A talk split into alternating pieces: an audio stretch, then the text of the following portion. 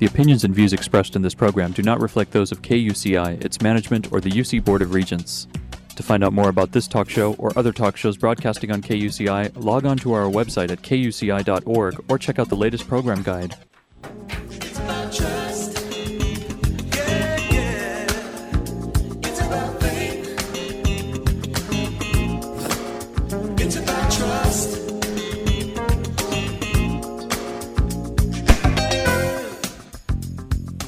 You're listening to KUCI 88.9 FM in Irvine and KUCI.org on the net.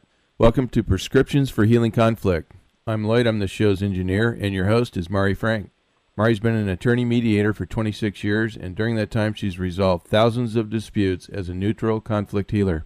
She's a member of the Orange County Superior Court Mediation Panel, and she's been a law professor of negotiations and mediation, and presently teaches negotiations right here at UCI.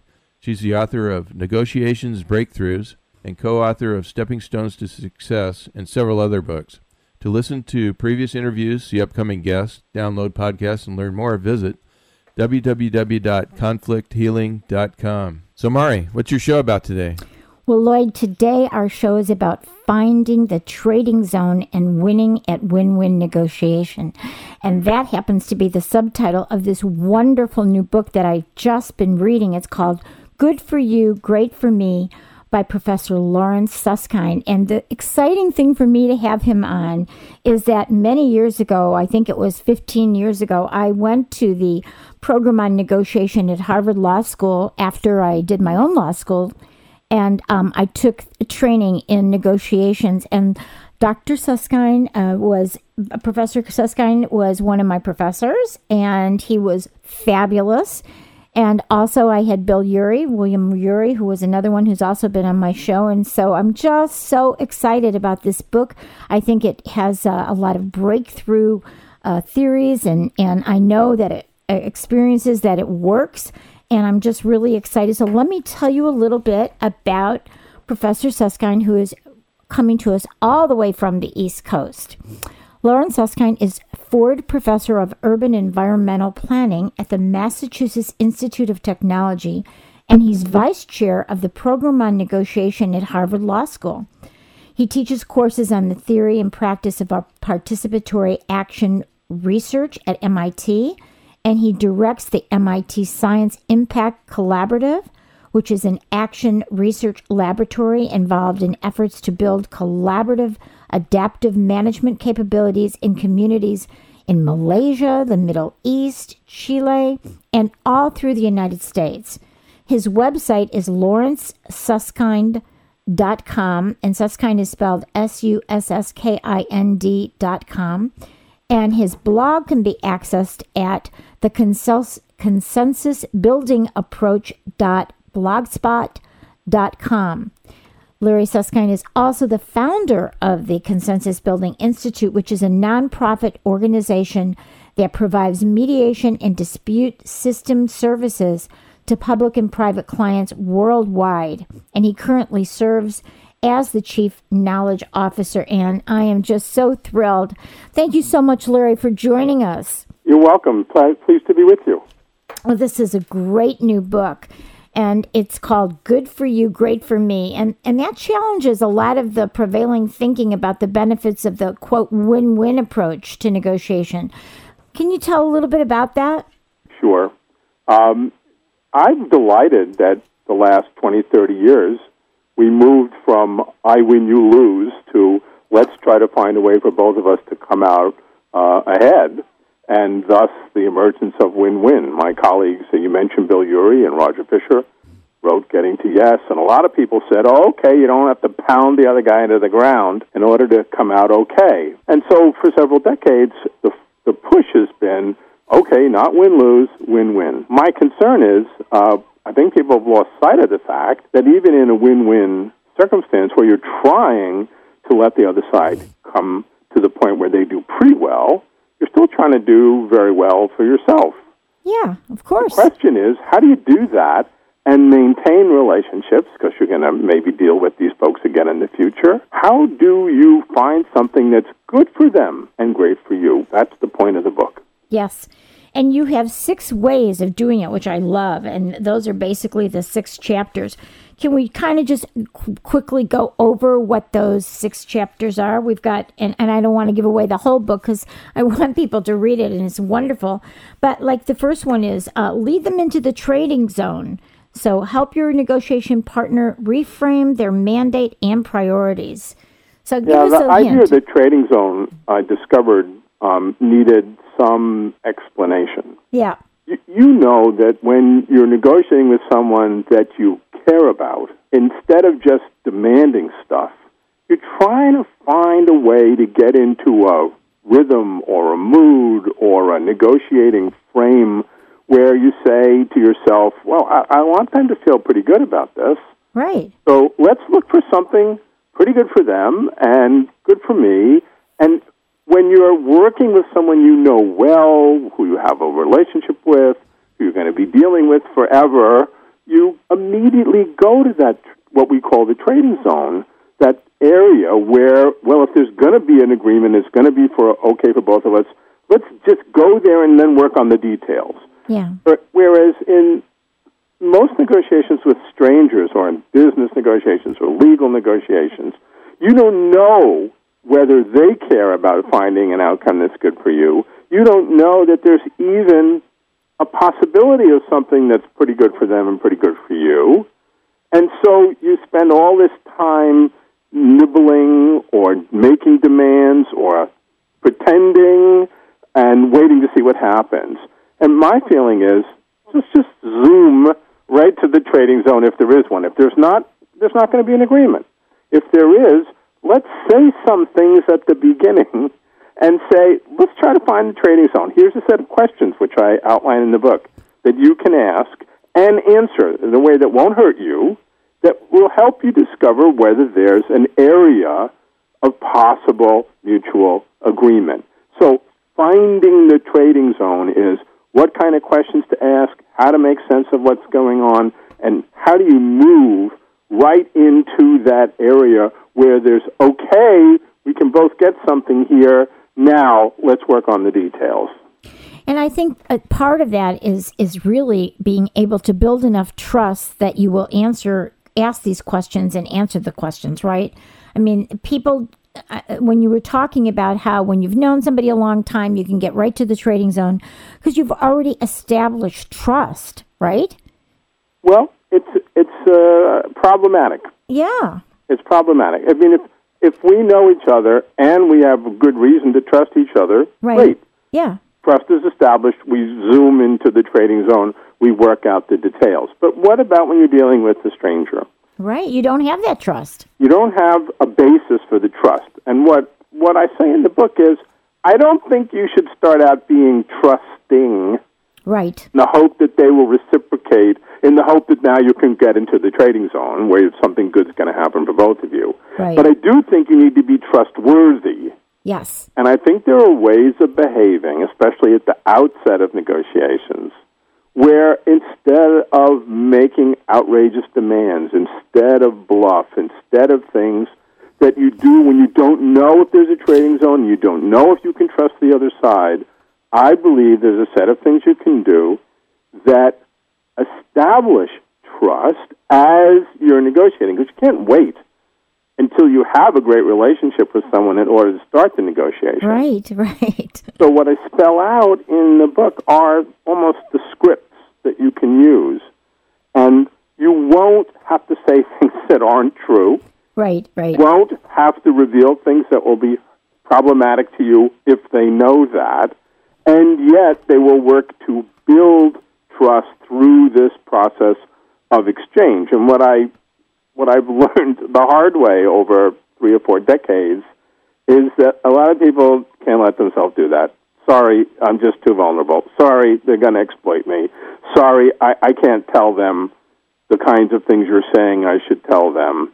And so they always get stuck outside the trading zone, and then when they get lousy agreements or no agreements, sometimes they win big, but often they get no agreement. They don't realize they're walking away from lots of pretty good agreements because they're not prepared to assume that I should act in a trustworthy way, even if I don't have a basis for trusting you. Right. Right.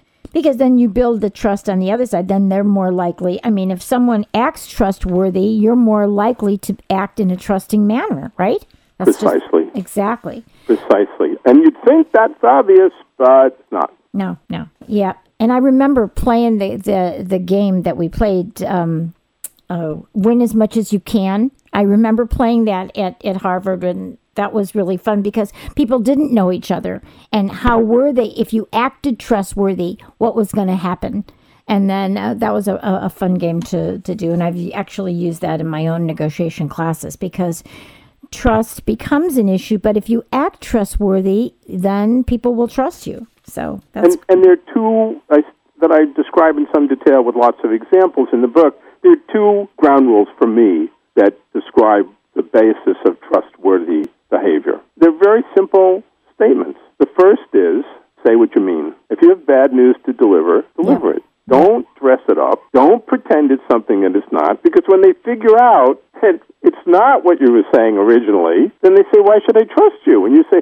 Well, I was trying to protect you and not hurt your feelings. nope, I can't trust you. Right. So the first step in being acknowledged or being seen as someone who's trustworthy is to uh, say what you mean. And the second rule, equally simple, is mean what you say. Mm-hmm. Don't make a promise unless you're 100% sure you can keep it. Because when you say, I'm, I'm confident that great proposal you made, I can take it back to my side, and I'll come back to you tomorrow and we'll have a draft of the agreement. And then you go back and your people say, Oh, you got them this far? Go get more. Right. You show up the next day and they say, What is this? You told me we had an agreement.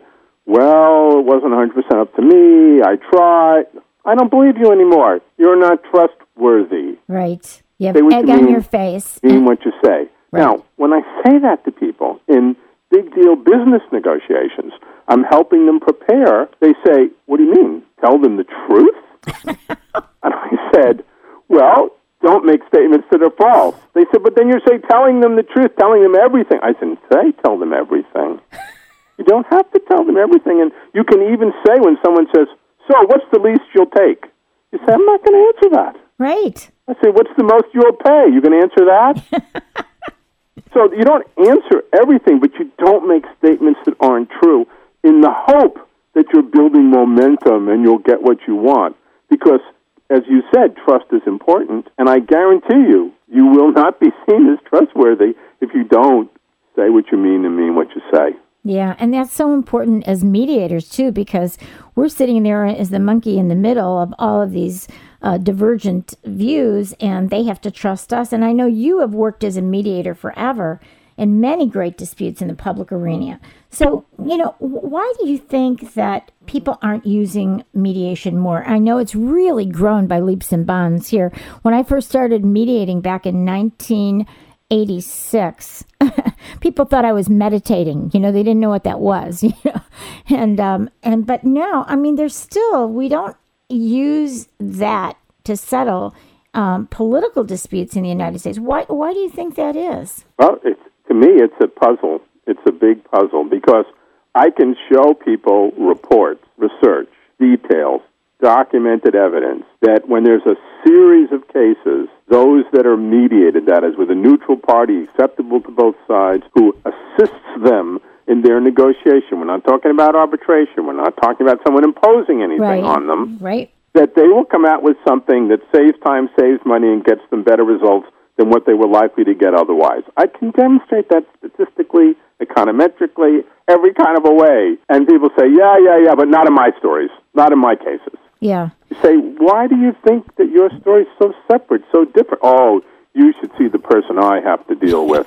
and they'd never accept a mediator. There's nobody who would be plausible, who would be acceptable to both sides. I, did you try? There's a lot of mediators. You could interview a bunch of people. You couldn't find one, then okay, but you didn't even try. Oh, there's nobody. we have the problem first of people saying, there's something about my dispute that's so special that even if you could prove to me that adding this extra party who's not telling anyone what to do speeds things up, produces better results, builds better relationships, not me. And then when you say, well, why don't you even just try? Oh, you couldn't find anyone.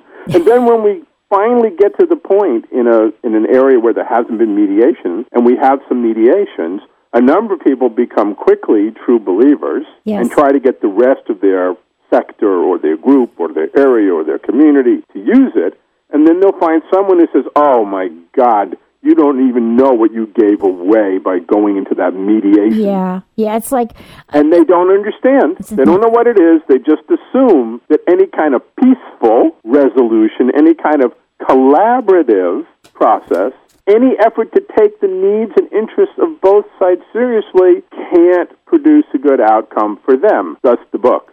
Because I believe in all of these efforts at collaboration and joint problem solving and mediation. But I also think we need to be realistic and say, how can we commit to that?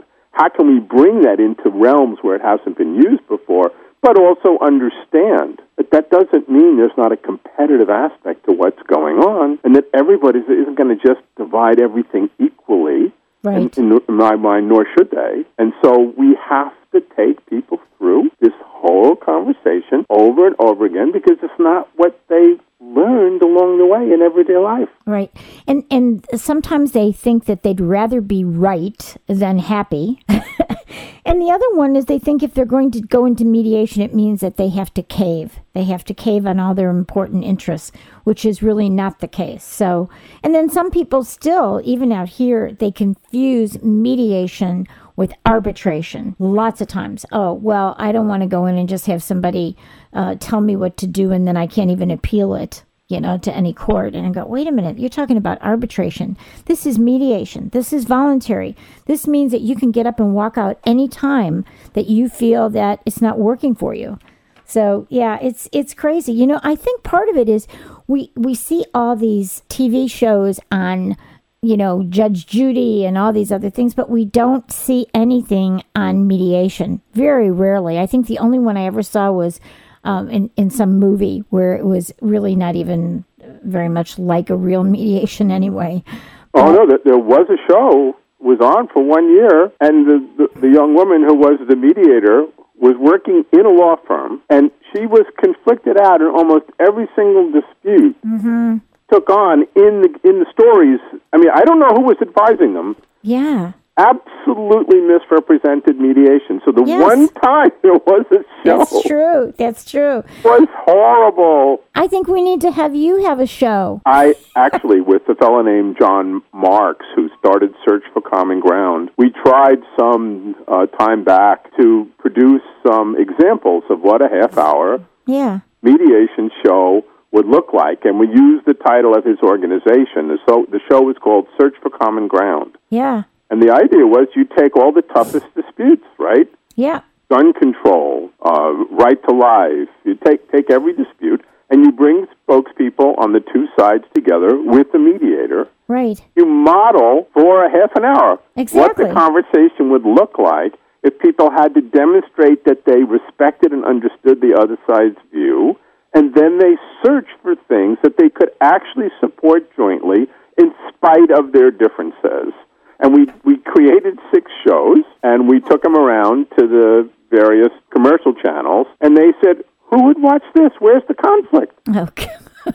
Resolving differences? Nobody's going to watch that. Well, how about PBS? Well, that was on PBS uh, some long time ago, uh, probably two in the morning, Oh. uh, and then we we tried to find a commercial sponsor that would support it because we had grants to do it. The problem is that from a media standpoint, who's going to watch people working out their differences? At least that's the presumption. yeah. Yeah. Yeah. Newspapers think the same thing. What's the story? The story is who punched whom, Right. who shot whom, what's the conflict? How many times do you see a story that says an ingenious agreement was reached between these competing interests? Right. I mean, uh, you, you mentioned that there are these six different strategies besides finding the trading zone Yeah. We in the book. One one of them is the idea of using contingent agreements. I work on climate change issues. I work with communities that are struggling to decide what to do, coastal communities, what they're going to do, because if there's level rise and if there's increasing storm intensity, Right. uh, a lot of what we know as their place is going to be destroyed. Just look at what happened with storm, superstorm Sta- Sandy in the Northeast. Right. Right. And so community gets together and people said, "You can't tell me what I can do with my private property. I'm going to do what I want here along the coast. And you say, well, if there's a giant storm, uh, do you want an emergency evacuation to be possible? You betcha. uh, and if there's some destruction of all the roads and the power systems, and you're stuck in your house and you have no water, no electricity, uh, what would you like to have happen? well, I want someone to put the electricity back on. I want somebody to make sure the water's clean. And and how do you think that's going to happen if we don't make some collective efforts now to deal with the possibility of these big impacts? What if these things happen? Would you agree that if they're going to happen, these are the agreements we should make? we should invest this much, go this far, do this, monitor it, and see what happens. Even if you don't think this is sure to happen, if it were to happen, wouldn't it be worth doing this? Those are what we call contingent agreements. Yeah. So we stop debating do you believe in climate change? Right. It doesn't matter. It doesn't matter exactly. exactly. Yeah. We- we it's a contingency focus plan. instead Yeah. on contingent agreements. If the level continues to rise this much by this time, then we should make investments in seawalls or buying people out who live in this area or, or hardening different kinds of facilities so that they're not so susceptible to storms and so on. If you'd stop debating what you can't know to be the truth about the future and negotiate a variety of agreements, contingent agreements, and you put them all into the agreement Yes. if this happens next year, then okay, we agree to that. But if this doesn't happen, then we don't do that. So we just made an agreement even though we disagree entirely about the future.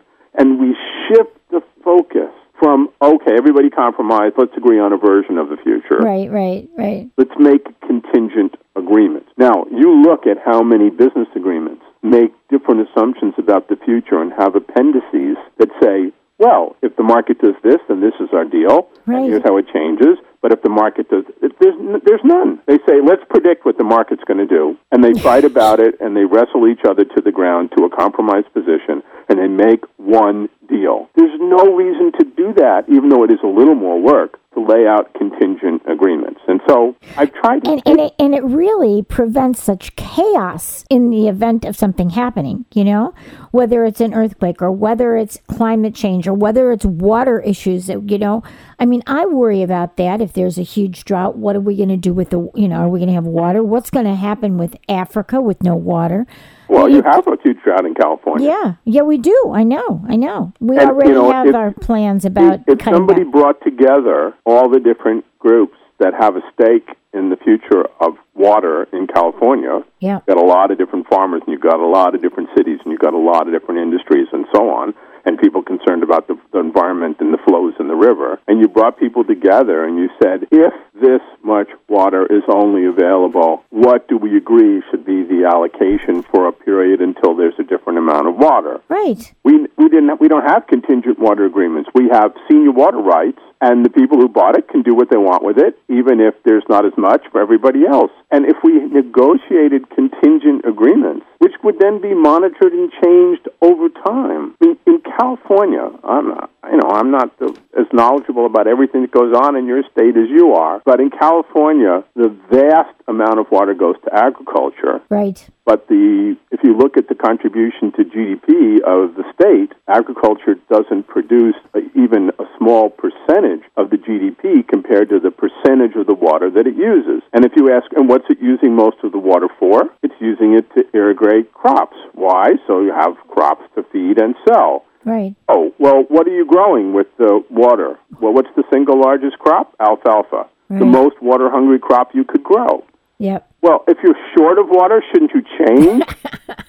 but you're growing. Well, you can't tell me. I have the water rights. I bought them a long time ago. I can do what I want. So we don't create the right forum in which there can be joint problem solving, mediated, to produce contingent agreements that take account of the conflicting interests and needs. Instead, we fight it out in court or we fight it out in the in the courtroom of public opinion, and uh, the problem doesn't get solved. Yes. Yeah. You know, you're, you're so good at all of this. You know, I got to bring you back to the Israeli Palestinian conflict that's been going on for God knows how many years. So, is there something that they can do that, that would actually change and shift the energy for them? Is it the same kind of thing, looking at maybe contingencies, or what do you think should happen over there? Well, I, I can't pretend to know what should happen, honestly. Uh, uh, we've all watched with great pain and dismay mm-hmm. all summer. Yeah.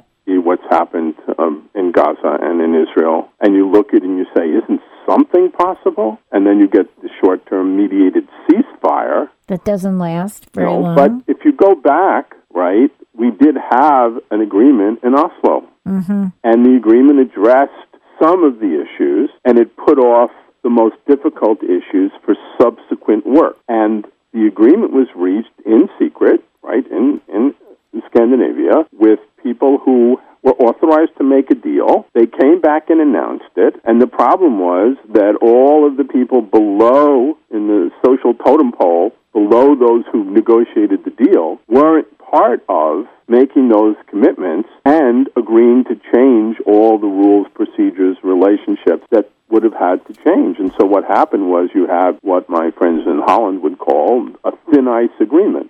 It was at one level, but it didn't have below it all the support of all the people involved. And the people who are doing the most important peacemaking work, even this month, in the face of everything and all the deaths that have happened in the last several months, are the ones who are trying to bring people together on the ground at edges where they share a common interest and trying somehow to build up the kind of relationships, the kind of understandings between people that can, in fact, lead to a bottom up yeah. agreement. If we're going to wait for a top down agreement in the Middle East or one imposed by the rest of the world, it's not going to happen. And even though I'm talking about something that looks to be an enormous amount of work and is going to take a considerable amount of time, uh, that's true under any circumstance. Yes. And there needs to be the kind of grassroots peacemaking efforts in which larger and larger numbers of people, usually, right, if you look at Northern Ireland, usually women on both sides who say enough of our yes. children being killed. Yes. And and there's so much pain right now and so much anger and so much frustration and no place to channel it. And people mm-hmm. are waiting for the international community to say what should happen. The only thing that will work in the long term is some kind of bottom up effort. But right now there's there's no there are no channels to make that at a large enough scale. People are seething. People are angry. They've only heard their side's words in the last few months. Yeah. And so there needs to be some kind of grassroots effort led by people who are not elected and appointed. And it needs to be massive numbers of people who say, we can't live with this killing. We yeah. can't wait for the people above us to solve this. And we are going to start working things out at the grassroots level. Yeah. Well, I, I personally, I don't know what else can work. No. And you know, we are out of time. So I think if everybody was reading your book and had a little bit of you in them and a little bit of uh, time to watch some of the mediations that you were doing, I think that would help shift the whole world. But you are wonderful. We have this great book by Lawrence Susskind called Good for You, Great for Me Finding the Trading Zone and Winning at Win Win Negotiation. And you want to just give your uh, your blog and your website, and then it's time for us to go. Okay. Um, people could just Google my name, Lawrence Susskind. They will find the blog, the consensus building approach.blogspot.com that you mentioned at the top. Um, if you people Google my name and want to see the work we're doing, they can see it through the program on negotiation, through the Consensus Building Institute, and through the Science Impact Collaborative. And all the details of all the work we're doing are on the web pages, which come up if people just look at my name. And thank you so much for all the great work you're doing. And thank you for being my professor many years ago. And I'm just thrilled with this book. It's fantastic. And you're doing a great job. So thank you so much. And we'll have you back again, okay? You're very welcome. Great to talk to you. Okay, bye bye. You've been listening to KUCI 88.9 FM in Irvine and KUCI.org on the net. I'm Mari Frank. Join us every Monday morning at 8.30 a.m right here on KUCI and visit our website at conflicthealing.com. Thanks. The opinions and views expressed in this program do not reflect those of KUCI, its management, or the UC Board of Regents.